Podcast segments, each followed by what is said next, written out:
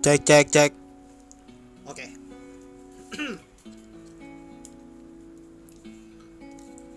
Oke, eh, podcast dimulai.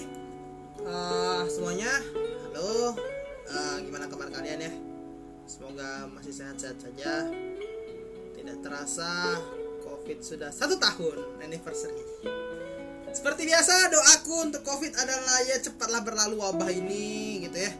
Tapi ya itu sudah jadi doa yang terpattern lah. Semoga wabah ini cepat kelar, gitu ya. Tapi doa tambahanku adalah ya semoga rutinitas eh, rutinitas yang kau alami sekarang ini ya malas-malasan di rumah, kerja di rumah aja, kuliah di rumah gitu ya. Semoga tetap berjalan lah. Tapi wabahnya hilang, tapi eh, nggak merubah kemalasanku selama di rumah ini. Maksudku ya enak aja sih kalau di rumah gini ya. Ya kampus buka, apa-apa buka, tapi kuliahnya online aja gitu. ide yang bagus lah itu. Itu ide yang bagus sih. Eh, revolusi pembelajaran. Bukan revolusi itu pemunduran sih. Eh gimana kabar kalian? Sehat ya? Udah dua minggu nggak buat eh, podcast tutorial sakit jiwa.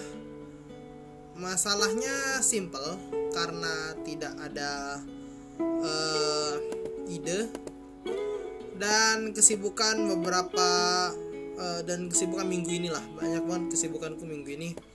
Ya aku juga harus bekerja di apa ya, menjadi staff di himpunan yang bentar lagi akan kelar ya. Dan kayaknya pekerjaanku ke depannya bakal lebih hektik lagi di himpunan. It's okay. I enjoy that lah. Aku menikmatin kerjaanku selama di himpunan ini. Berproses di sini juga asik tapi yang jadi eh, permasalahanku tuh adalah ketika kita covid covid kayak gini nih dan podcastku ini bergerak udah mulai jalan juga adalah idenya makin ke sini makin ambis. Sehingga eh, yang kupikirkan adalah ya kalau aku buat seminggu sekali kayaknya terlalu mepet gitu.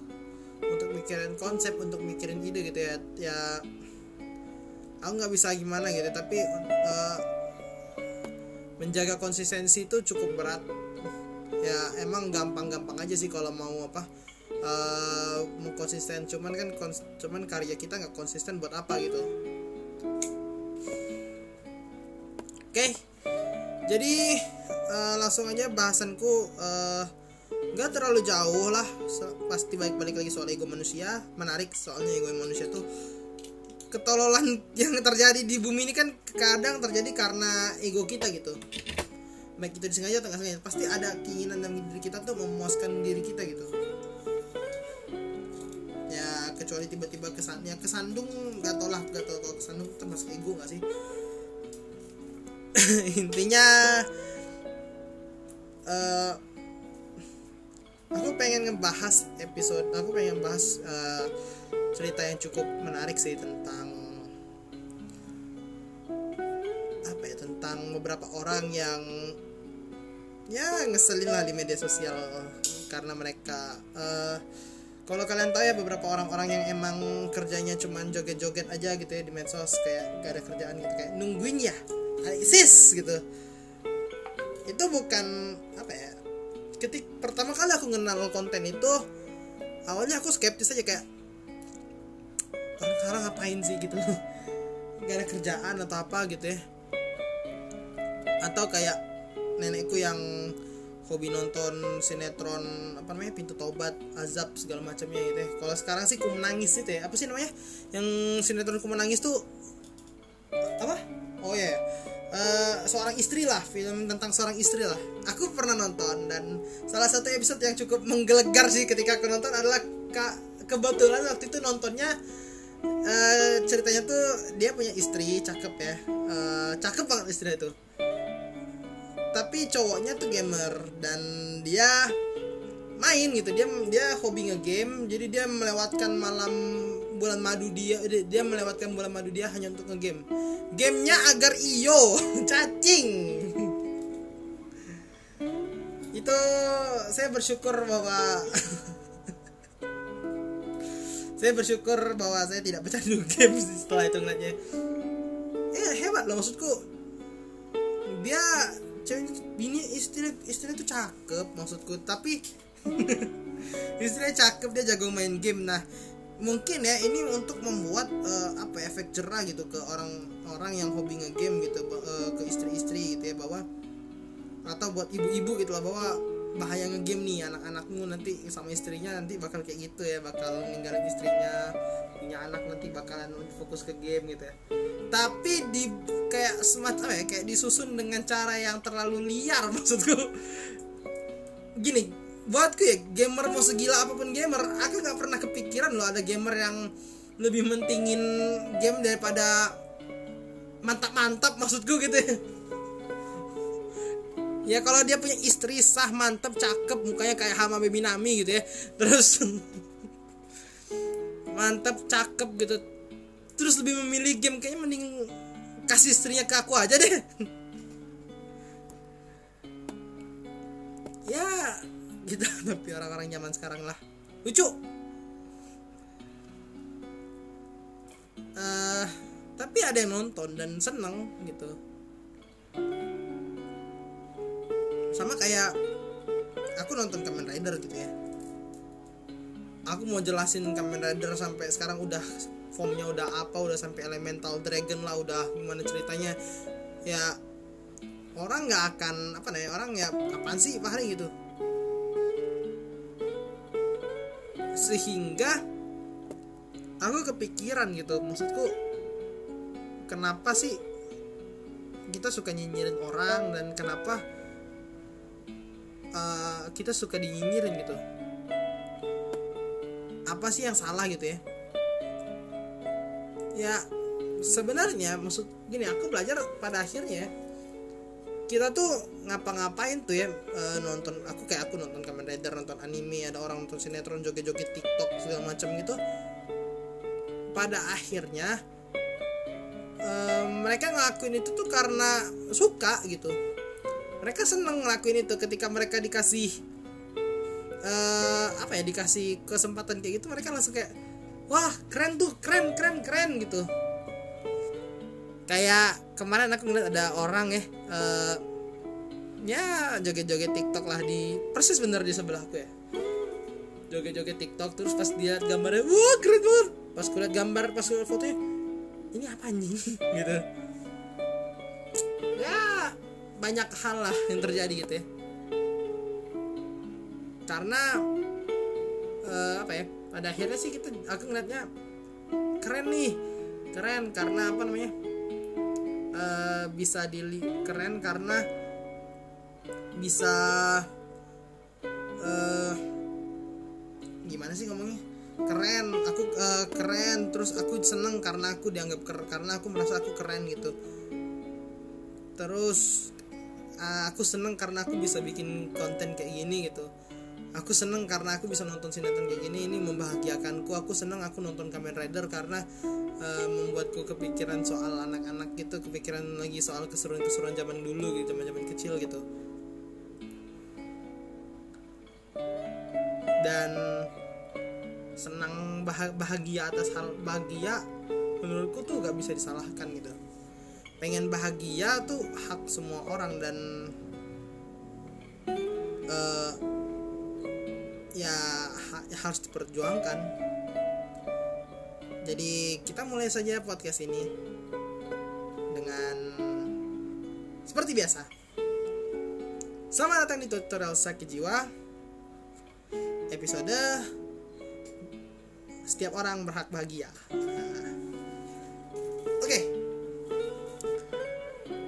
klasifikasi dulu ya orang yang bahagia tuh kayak gimana ya? Maksudku gini. Orang tuh mau ngapain ya? Norak oh gini deh. Boleh bahagia boleh norak. Norak tuh nggak apa-apa. Sorry. Kita perbaiki dulu. Sama datang di tutorial sakit jiwa. Episode norak tuh nggak apa-apa uh, cringe tuh nggak apa-apa. Membuat hal bodoh tuh nggak apa-apa. Melakukan hal bodoh tuh nggak apa-apa. Kenapa nggak apa-apa? Ya nggak apa-apa. Selagi kamu melakukan hal bodoh tuh kamu seneng. Kamu melakukan hal konyol itu kamu seneng. Dan itu nggak merugikan orang di sekitarmu. Gitu. Contoh hal bodoh. Ya nggak nggak harus bodoh sih nggak juga norak ya. Kayak nggak bisa juga sih ngenilai sebenarnya. Tapi ya mau terserah sih mau ngelakuin apa pun itu sebenarnya nggak apa-apa. Mau nonton sinetron mau joget tiktok sambil buka baju juga nggak apa-apa gitu. Karena yang rugi itu cuman ya kalau yang rugi cuman kamu orang lain gak rugi nggak apa-apa gitu. Contoh tanpa bilang nonton ini gini aku nggak pernah bilang nonton sinetron tuh uh, hal bodoh ya nggak pernah bilang gitu. Sinet aku juga nonton sinetron gitu. Kayak contoh aku ambil contoh adekku lah. Adekku tuh nonton sinetron di balik jendela SMP ya. Dia dia bahkan sampai nyetel alarm di HP ibuku. Kalau jam sekian bakal ada sinetron itu. Dan dia kalau diganti acaranya marah-marah gitu. Ya awalnya sih aku mikir annoying gitu. Tapi aku balik lagi aku nonton Kamen Rider. Aku nonton Kamen Rider kenapa gitu? Aku suka. Aku suka uh, ketika aku bisa berimajinasi ngeliat Kamen Rider gitu. Dapat inspirasi untuk nulis gitu. Dan adekku nonton sinetron tuh nggak merugikan siapa pun. Maksudku gini yang nonton TV itu cuma dia. Aku udah nggak lama aku udah lama nggak nonton TV dia juga jadi lebih kalem nonton di rumah gitu. Bisa ngurus adekku yang lebih kecil lagi gitu sambil nonton sinetron tuh it's, it's good gitu. Dan apa salahnya gitu tidak rugi sama sekali gitu kan. Kalau masalah soal konten nggak ada yang salah sih ketika nonton film apa pun gitu. Gini ketika kita ngebahas soal konten itu menurutku udah beda udah beda bahasan. Ketika kamu uh, selera orang berbeda-beda gitu. Kayak kayak contoh ada orang yang lebih suka minum air putih ketimbang minum jus gitu. Ya kayak gitu juga orang-orang nonton sinetron tuh ada orang yang suka nonton Kamen Rider ada yang suka nonton sinetron. Dan ada yang nggak suka dengan nonton sinetron ada juga yang nggak suka nonton Rider selera gitu. Dan apakah dia bahagia? Ya kalau dia bahagia itu it's okay gitu pada akhirnya.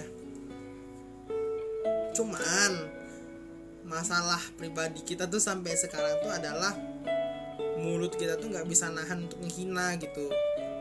Mulut kita tuh masih nggak tahan untuk nyinyir ada orang joget TikTok kayak orang tolol buka baju segala macem gitu ya. Apakah salah? Nggak salah. Yang salah siapa? Yang jadi kenapa dan tapi kenapa itu jadi masalah? Itu jadi masalah ketika ada orang nyinyirinnya gitu. Ketika uh, ya misalkan aku nggak suka ada konten mesum kayak gitu ya. Ketika aku lihat ada orang buka baju joget-joget di tengah jembatan Ampera gitu misalkan ya kalau masalah joget di jembatan Amperanya salah karena dia merugikan orang lain. Tapi ketika itu diposting di media sosial itu tidak rugi untuk siapa pun gitu. Itu nggak rugi itu nggak merugikan orang di media sosial mana pun gitu.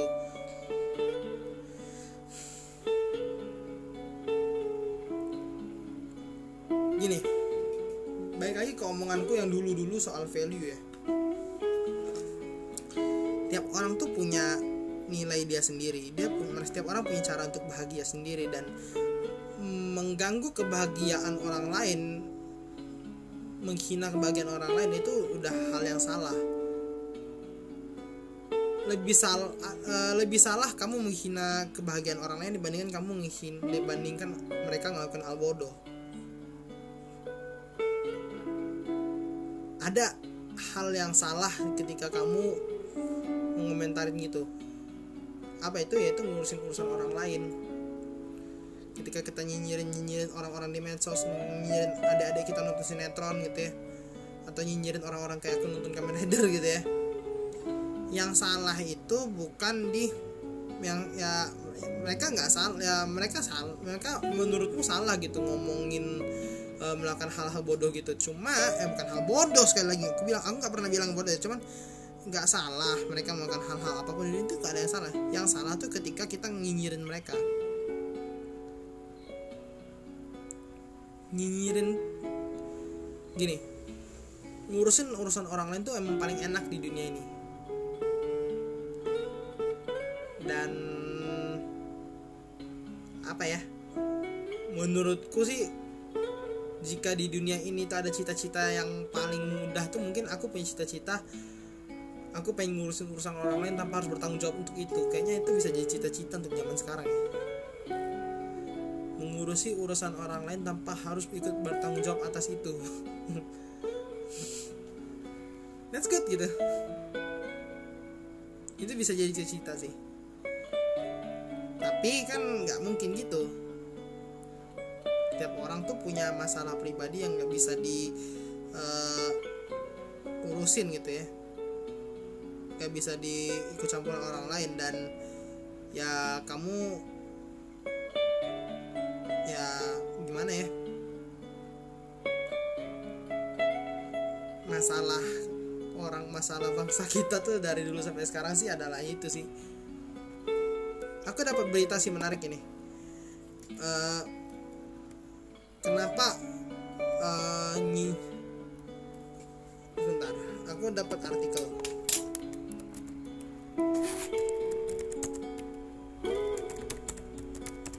kenapa orang lain kepo gitu? Kenapa orang lain kepo dengan urusan kita gitu? Kenapa uh, ini ada dari tirto.id kenapa ada orang yang begitu kepo urusan pribadi orang lain gitu ya? Uh, mana nih sebagai warga mulai dari kepo sampai fakta-fakta pendorong. Nah ini dia. Uh, sebagai sebagian warga net geram saat ada berita persekusi di cukup upaya celup mempermalukan pasangan itu dua sosial baik menggunakan satir maupun uh, gini faktor-faktor pendorong. Tentu saja ada alasan mengapa orang yang gatal untuk ngurus hal privat orang lain mulai dari sisi psikologi, konselor, terapis dan dari San Jose, Sarto Martin, LCSW menyatakan dalam space mental bahwa orang yang sering melanggar melanggar batasan privasi orang lain cenderung manipulatif, narsistik dan punya kesadaran diri yang rendah Orang narsistik akan menganggap di sekitarnya tak berharga darinya dan tidak merasa bersalah ketika berlaku tidak baik pada orang lain. Sementara menurut Michael Stoker dan Elizabeth Angelman menulis buku pelanggaran privasi berkaitan dengan minimnya rasa empati dan apresiasi pada orang lain. Oke, okay, intinya bisa disimpulkan bahwa orang-orang kayak gini nih mereka ya memang pada akhirnya mentingin diri mereka sendiri. Apa bedanya itu dengan ego gitu menurutku. Ego kan kalau secara definisinya adalah ketika kamu mementingkan diri kamu sendiri dan tidak mengurusin orang lain apakah itu salah ngurusin urusan orang lain? Tergantung orangnya dulu sih kalau buatku itu tapi ya ada juga hal-hal yang nggak bisa kamu ada juga beberapa hal-hal yang nggak bisa kita lewatin gitu. Kita punya nilai uh, kita punya nilai masing-masing dan uh, nilai yang aku pernah bilang mungkin aku pernah bilang di uh, musuh malah sebuah bangsa di episode itu ya. Bahwa uh, di dunia ini kamu bisa ngapain aja gitu. Kalau kamu nggak ngurusin urusan orang lain kamu bisa ngelakuin apa pun di dunia ini. Kalau kamu nggak terpengaruh ke omongan orang lain kamu bisa bebas ngapain di dunia ini. Kalau nggak salah Leonardo DiCaprio yang pernah ngomong itu. Intinya sih gini kamu ya intinya sih kayak gitulah intinya. Setiap orang tuh punya cara untuk bahagia sendiri dan mengusik itu adalah suatu hal yang salah. Kesimpulannya itu. Oke aku udah mulai ngelantur ya. Tapi gak apa uh, demi konsistensi membuat konten kita kalahkan ngelantur ini itu aja mungkin udah podcastku yang kali ini ya. Uh, aku banyak belajar dari berkonten ya selama ini. Dan uh, podcast ini memberikan banyak banget kesan-kesan lah buatku. Kayaknya ke depannya aku bakalan lebih ke pribadi aja sih daripada ngurusin orang di medsos gitu ya. Ya udahlah eh, itu aja. Makasih banyak buat yang udah dengar sampai sekarang. Sorry kalau omongannya dari awal sampai akhir ngelantur podcast ditutup